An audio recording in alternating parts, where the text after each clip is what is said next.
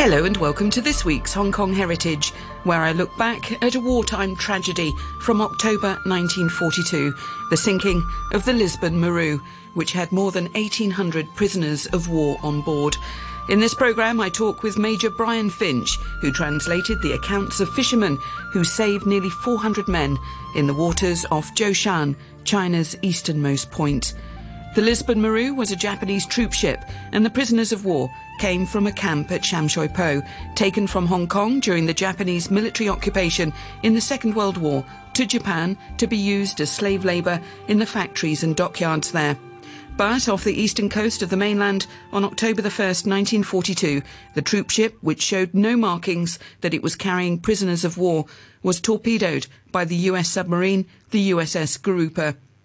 Many men would drown in the ship, others would be shot and killed as they jumped into the sea. 384 would be saved by fishermen from three islands in Zhoushan, who repeatedly came back in their sampans to pick more men up. The Lisbon Maru Association collected these fishermen's accounts, and Major Brian Finch has translated them in the book A Faithful Record of the Lisbon Maru Incident. When I joined 1st Battalion, the Middlesex Regiment, on the wall of the officers' mess was a sketch of the Lisbon Maru, and everyone in the battalion knew the story in outline, and I learnt of the story, and also learnt that a chap called Major Frank Waldron, who was a quartermaster, had been on the ship when it sank. What's a quartermaster? He's the guy that basically supplies all the equipment for the battalion. So you were an officer in the Middlesex Regiment, so when did you join? I joined in 1960. I was commissioned from Sandhurst at the end of 1960 and then joined the battalion shortly thereafter. And you came across quartermaster Frank Waldron, who was a survivor of the Lisbon Maru. That's so, right. and what sort of character of a man was he? He was one of the most gentle, charming men you could you could possibly ever expect to meet. A, a real gentleman and great fun. Um, had a great sense of humour. And It's hard to believe that he'd been involved in such an awful experience. And like most people of his age, he didn't talk about his experiences during the war. Certainly not to me. I mean, I was just a young sprog, and he was he was a, a pretty senior officer. But you first became aware of the Lisbon Maru through his sketch, which actually is now on the front of your book. That's correct, yes. Uh, and there's there's quite a history to that sketch because it was drawn by an American sailor uh, who had been on a submarine, not the one that, that sank the Lisbon Maru, a, a different submarine. Uh, he was also taken prisoner, and when he was in the prisoner of war camp, he drew the sketch from the accounts of eyewitnesses in the prisoner of war camp who had been on the ship, and it was then rolled up in a bamboo cane and kept hidden from the Japanese for a couple of years in the camp, and then brought out by uh, a Major Chris Mann, who la- later became Major General Chris Mann, Colonel of the regiment, and it now sits in the National Army Museum in Chelsea. Take me back to September 1942 and why these prisoners of war that were based in Sham Po camp were being moved to Japan. Coming back to September 1942, the Japanese government uh, decided it wanted to have more men in the armed forces. They, they were running out of men as their Pacific campaign was expanding. And so they decided to take prisoners of war from all around the Pacific area that they had captured, take them back to Japan to work as slave labour in various industries, so that, that would release their own Japanese men to join the armed forces. Those men in Sham Shui Po, I mean, did they? Uh, I know from one of the survivors who still lives today, Dennis Morley, that uh, he actually said that there was an expectation by some of the prisoners that conditions would be better in Japan, that there would be more food. Uh, well, they were told that they be going to a wonderful country where they would be well treated. Of course, this was far from the truth, but this is this is what they were told. Some believed it, but I think many didn't. And so they were taken on board the Lisbon Maru. And how many were there? About 2,000. There were 1,834 who left on the Lisbon Maru, and they were split into three holds. The Royal Navy were in the forward hold. The bulk of the soldiers were in, in the middle hold, the Middlesex Regiment, the Royal Scots, Royal Engineers, Royal Signals, uh, and, and many other units. And then the rear hold, uh, number three hold, was the Royal Artillery, uh, and they had the toughest time of all. Now, an account of the Lisbon Maru has been written up by Tony Banham uh, a few years ago. Your emphasis is very much the Lisbon Maru story again, but from the perspective of Chinese fishermen who would later, after the, the ship had been torpedoed, and the men were trying to get out of these holds that were flooding. You then describe this uh, incredible incident where these fishermen are coming repeatedly back in order to uh, pick up and save the lives of some of the soldiers who were in the sea. So you've actually taken this account, uh, given to the Lisbon Maru Association by these fishermen of that situation and using your Mandarin skills. But um, if we go back, so you've got a situation where these men are held in these holds, and I think what is difficult, I find when I'm reading this, and I also heard this from Dennis Morley, uh, I think is is very important from your account is just the disgusting um, circumstances in which these men have to live uh, and in the dark uh, or you know, and, and, some have disease, some are at great risk of, of disease because of these very, very unsanitary conditions. And I think it is important to write that. So many war stories you don't focus on that. It's, it's made into this rather gung ho, and actually the reality was just so appalling.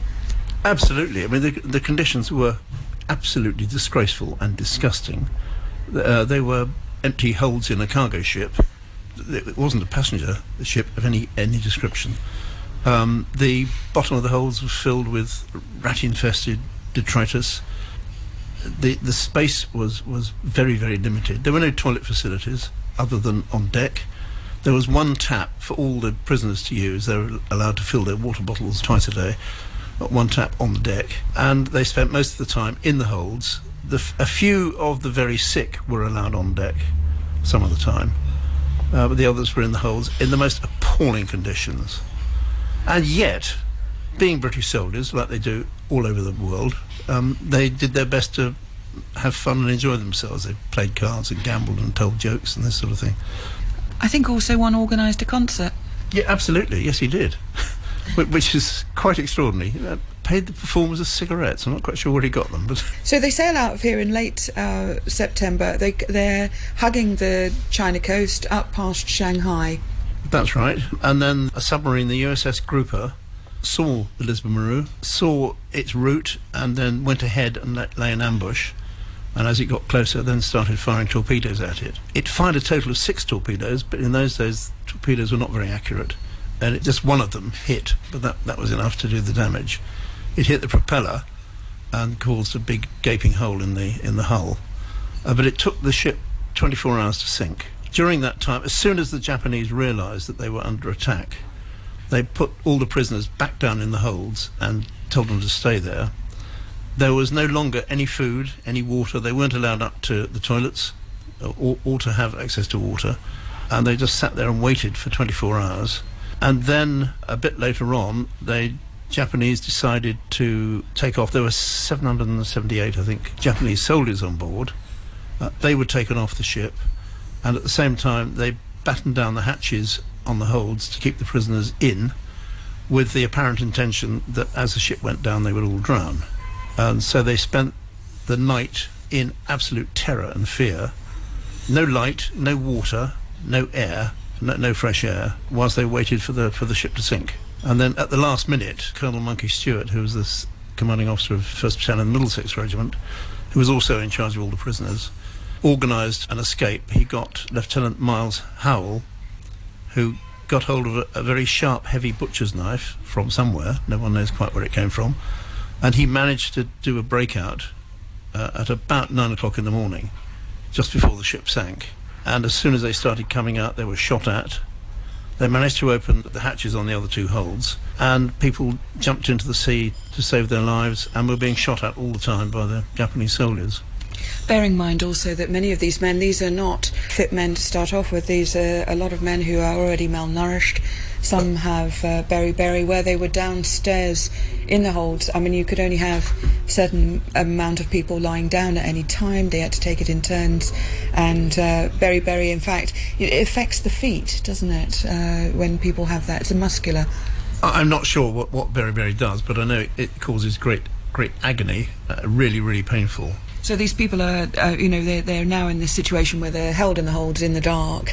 They're trying to break out. And I spoke uh, years ago to, uh, he's uh, now passed away, but Jack Etienne, and he told me that, um, and I think he also had great difficulties dealing with that, that he went up the ladder to get out of the hold and he was the last man because the the ladder then broke. Yes, th- this was the, the Royal Artillery in, in, number three hold.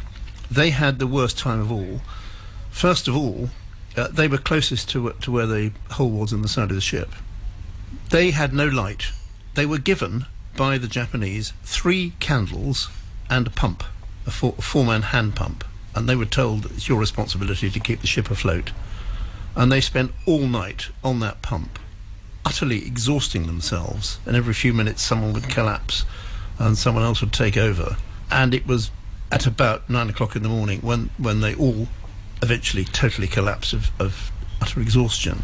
And that's when the ship then started taking in much more water and started heaving and began the actual sinking. And as as you say, as they started to escape, their ladder broke. So having spent all night trying to keep the ship afloat, most of them then didn't get out because the ladder had broken. They couldn't get out of the hold. And so, what happened to them then? They were then started singing. Uh, yes, they went down singing. It's a long way to Tipperary.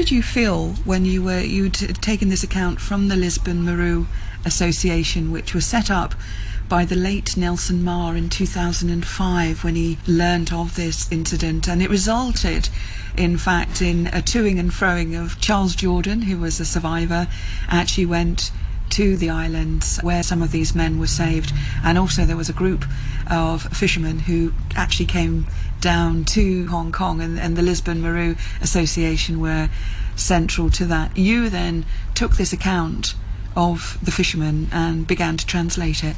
Yes, despite having known about the Lisbon Maru incident from when I first joined the army, I hadn't really known much about the detail. Uh, so I didn't know anything about the fishermen doing a rescue. All I knew was the ship had gone down. Monkey Stewart had had arranged the escape. Monkey Stewart. That was his nickname. Moncrief was his was his real name, and his his nickname was Monkey. And uh, he was such a charismatic man. He was so well respected. He managed to stop panic because when when they realised the ship went down, he ordered abandon ship. The first thing that happened was total panic, and he managed to stop that in its tracks just by shouting out, steady the middle section, remember who you are. Um, and then the, the exit then became orderly um, and much more effective, um, and panic stopped. What happened to Monkey Stewart? Uh, he died later in prisoner of war camp in Japan, sadly, as did over 200 of the prisoners. But coming back to the, the point, as I say, during the time I was in the army, although I knew of the story, I wasn't aware of the fishermen doing the rescue. It was only after I'd been in Hong Kong after I left the army that I became aware of their role in this and what extraordinary courage they'd had to go out whilst the Japanese were shooting uh, and rescue these guys. They didn't know who they were. They just knew they were human beings that needed to be rescued. After the Lisbon Maru sank, the sea was full of scattered wreckage, corpses and rubbish. Hundreds of prisoners of war who were potential survivors were in the sea, struggling for all they were worth. Because the Japanese army had not provided the ship with enough lifebuoys or lifeboats and similar equipment, those prisoners of war who were unable to grab hold of floating material, who did not have the strength to carry on, were swallowed up one after another by the merciless sea. The place where the incident happened was near the Zhongjie chain of islands at the extreme east of the Zhoushan archipelago, which includes the two small islands of Qingbang and Miaozihu. These were two totally isolated coastal islands with an area of about two square kilometres, and after the Japanese army occupied Zhoushan, the 2,000 fishermen on the islands were cut off from the outside world. At first, the fishermen actually did not know there had been a maritime disaster. They only saw cloth and other things scattered on the sea, and were startled into discovering there had been a shipwreck only when the tide brought the prisoners of war towards the islands. Because the clothes of many of the prisoners of war were dilapidated, the fishermen could not distinguish whether they were Japanese or Allied soldiers. But the fishermen believed that regardless of who they were, so long as they were floating on the sea, they had to rescue them. They threw into the sea the cloth and other things they had salvaged, and even the fresh fish, so as to make space to load even more victims. All the fishing households on Qingbang Island were mobilized by the five men Jiao Xiaoru, Tang Piangun, Weng A-zhou, Tang Ruliang, and Xu Yu Song, who told them it was a matter of life and death. They launched 30 fishing vessels, making 44 rescue missions, saving 278 British prisoners, including the 62 saved by Xifushan Island. Miaozihu Island launched 16 fishing boats instigated by the five men, Shun Wan Shou, Wu Chi Seng, Liu Deren, Shun Yuan Sing and Shun Ah-ming, making 21 rescue missions, rescuing 106 British prisoners. Fishermen from both islands spared no effort and continued the rescue until midnight, saving a total of 384 British prisoners. Because the fishing boats had a limited capacity, they could only rescue around 10 or so prisoners each time. Perhaps because they were exhausted, the prisoners did not jostle to be the first to squeeze onto the boats, but calmly waited for the next rescue by the fishermen. By going backwards and forwards again and again, the fishermen thus transported the prisoners, one small group at a time, back to the island. Many of the prisoners of war were unable to wait for the fishing boats to come back and pick them up because they had used up nearly all their energy. They sank into the sea, never able to return home. How did you feel when you were dealing with that information? I mean, I find this account it's very harrowing. You know, there's a lot of hope. I'm jumping ahead again, but you know, you have the elderly Charles Jordan who comes to the islands. He's age 87, and like many of these men, they didn't talk about it. They arrived back. Those that managed to survive, they arrive back. They want to get on with their lives, and so you have wives and uh, children who often don't know about these incidents until decades later or find it in an old diary. Or in Charles Jordan's case, he actually wrote an article for the Lisbon Maru Association, and that's how his family found out. Now, I get great hope from people like Charles Jordan, him saying, you know, that you've got to enjoy the moment. And, and I mean, my goodness, when you've been through an experience like that, I would imagine that you are very content with many ordinary things in life. Absolutely. I think you're quite right. And most of these people didn't talk about it after the event. But going back to how I felt, I mean, my first real understanding of the, the, the full story was when I read Tony Banham's book, which I found remarkable in that it was it was written in a very careful academic style, forensic in its analysis and, and reporting of exactly what had happened, without any emotion expressed by the author, and yet the emotion that was being suffered and, and the sufferings that, that the soldiers were going through screamed at you page after page and it was almost impossible to turn the page without wiping tears from your eyes. And that's when I first sort of understood the, the full story. And then I met Nelson Marr uh, before, sadly, he died a few years ago. And since then, I've been working closely with the Lisbon Maru Association to help do what I can to keep alive the, the memory of this story. So you were able to take these accounts. So they were written accounts by these fishermen. Yes, the, the, the Lisbon Association went with Charles Jordan on, on his visit and they interviewed fishermen. They got copies of Chinese newspaper accounts. One of those accounts produced some hitherto unpublished Chinese documents. And they also took some school children with them who were really interesting because they they, they went there to learn history by exposure, as they, they call it, rather than just from books. And it seems to have been a very successful experiment. And this was in 2005 when Charles Jordan was 87. Now, in terms of the, if we go back to 1942, so you have a situation where you've got Miles Howell, he's trying to, he's, he's gets a butcher's knife, manages to open one of the hatches that's been battened down. The soldiers are then being fired upon on top of the troop ship deck, so they're jumping into the sea. There's also accounts from people who couldn't swim. One of the survivors who's picked up by the Chinese fishermen and later hidden by them is unable to swim. He's just hanging on to a piece of wood and they're being shot at in, in the sea. Now, where were these fishermen? The fishermen were on three of the local islands. These particular islands are called Dongji, which means extreme east, because that, that is the easternmost part of China. The fishermen saw the ship going down and thought, great, there'll be some stuff floating off the ship. Flotsam and jetsam, we must go and pick stuff up. They were particularly interested in cloth. So they rowed out and picked up cloth. And when they were out there, they suddenly realised that there were hundreds of bodies in the water, many of them still alive. So they threw the cloth overboard that they'd come to get and started picking up the, the survivors. Once they realised who they were that they were picking up, they were Allied prisoners of war who had also been fighting the Japanese. They then redoubled their efforts and went out time and time again in their boats, regardless of the fact that the Japanese were shooting, and rescued a total of 384 between them. But in doing this, the, the fact that they did it also prevented further mass slaughter because it seems the Japanese were trying to just kill off all the prisoners that were in the water. But once the Chinese had picked some up, they realised they couldn't get away with it. So they then stopped shooting and started picking up survivors themselves. So the Chinese fishermen pick up 384 of these prisoners of war, and uh, what happens to them then? First of all, they are desperately tired, hungry, exhausted, virtually naked, most of them.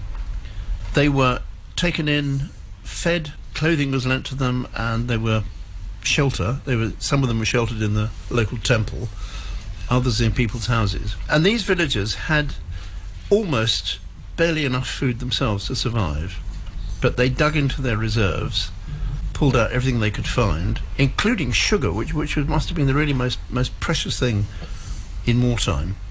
Yeah, they seem to have given them a meal of sweet potato and dried fish. Yes, uh, but the sweet potato laced with sugar, which obviously was brilliant for the prisoners.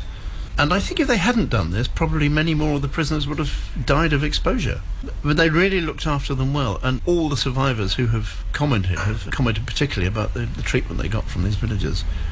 I'm talking with Major Brian Finch, the translator of A Faithful Record of the Lisbon Maru incident. So when we look back at this incident, I mean, it's, uh, you know, in, and, and in terms of these 384 prisoners of war being saved by the Chinese fishermen, I mean, that's very unique in terms of the Second World War. I mean, this Chinese fishermen saving Allied prisoners of war. Uh, indeed, it is, um, and it's sufficiently important that when President Xi Jinping visited the UK in 2015 on a state visit, he made a very important speech at the state banquet, standing next to Her Majesty, and it was, as you would expect, a speech about bilateral relations and the importance of it and, and, and how our two nations work together, etc., etc. Uh, in the speech, he made reference to wartime cooperation and specifically referred to the Lisbon Maru incident when the Chinese fishermen rescued British prisoners of war. So he regards it as important. And uh, doesn't he have a geographical link to that area, or uh, Xi Jinping? Uh, yes, he, he was party secretary of Zhejiang province, which, which is the province uh, where this happened. And it was he who personally authorised the visit of Charles Jordan in 2005 in terms of looking back at that time. As you say, it's uh, historically also, I mean, apart from utterly tragic, it's also very interesting to see this link between China and Britain at that time. In terms of the ship itself now, does it still lie at the bottom of the sea? Uh, yes, it's still there. Now, as well as now translating and giving us access to this account by these fishermen, you also um, uh, you know, and I think it's also important going forward because a lot of these people are now passed away. But there's still, I mean, the fishermen's families are still very aware of this. Yes, of course they are. Yes. In the book, there is a particular account by the daughter of one of the people involved in the escape of three prisoners who were hidden in a cave and then managed to get to Chongqing, the, the wartime capital. Yes, because if we say there was 384 picked up, the Japanese forces then came onto the island. They they put them the fishermen under a lot of pressure. In fact, some were actually beaten um, in order for them to hand over the prisoners. And the fact many of those prisoners of war then came forward because they didn't want uh, the fishermen to be tortured uh, or for any of these communities to be compromised because of them. But as you say, they they hid three away. Yes, they hid three in a cave, uh, which was an extremely dangerous thing to do for the fishermen, because if they'd been caught, the, three would probably have been shot, and so would, I imagine, some of the villagers who'd helped them. And they were hidden in a cave for a few days until the sort of immediate heat died away. and they were then smuggled to other islands and a very long, tortuous route through a variety of local anti-Japanese resistance guerrilla units. And the deputy commander of the local unit, a man called Miao Kaiyun, was responsible for the successful running of this operation. And his daughter, Miao Zhifen, gives an account in the book, a very detailed account of how this operation was conducted and who was involved and, and the islands they went to, the fact that they had to smuggle a doctor in the middle of the night from yet another island to, treat these guys who, who, who were feverish and pay him a lot of money and send him back all, all under cover of darkness. And th- this account is, is really detailed and fascinating. And then after the, uh, the back of the book, after the translation, I have added another piece, which is an account by one of the escapees, uh, Mr. Evans, who wrote an account at the time of the escape as it happened as he saw it. So you, you've then got the mirror image of the Chinese account of the escape and, and the escapees' account of, of, of the escape, which are interesting to compare. You mentioned that some school children also were along with Charles Jordan. These these kids were from the area or from Hong Kong? No, these are fr- from Hong Kong. But they went out from Hong Kong and they learnt a lot. They learnt a lot about the lifestyle of simple fishermen whose values were rather different to the frenetic, competitive lifestyle in Hong Kong. And they also learnt from seeing Charles Jordan and the fishermen and learning about what had happened. And being on a boat that went out to cast flowers onto the sea over the area where the Lisbon Maru had sunk and watched Charles Jordan weeping as he was doing this. And they, they shared in, in his, his sadness and they learnt a lot from that. And they wrote accounts, which are also in the book, of what they had seen and, and, and what they had thought and they're all very different accounts, but they all come to similar conclusions that the wisdom of youth, that we should all learn from the horrors of war to do our best to prevent further conflicts in the future. It's a long way to Tipperary. It's a long way to go. It's a long way to Tipperary, to the sweetest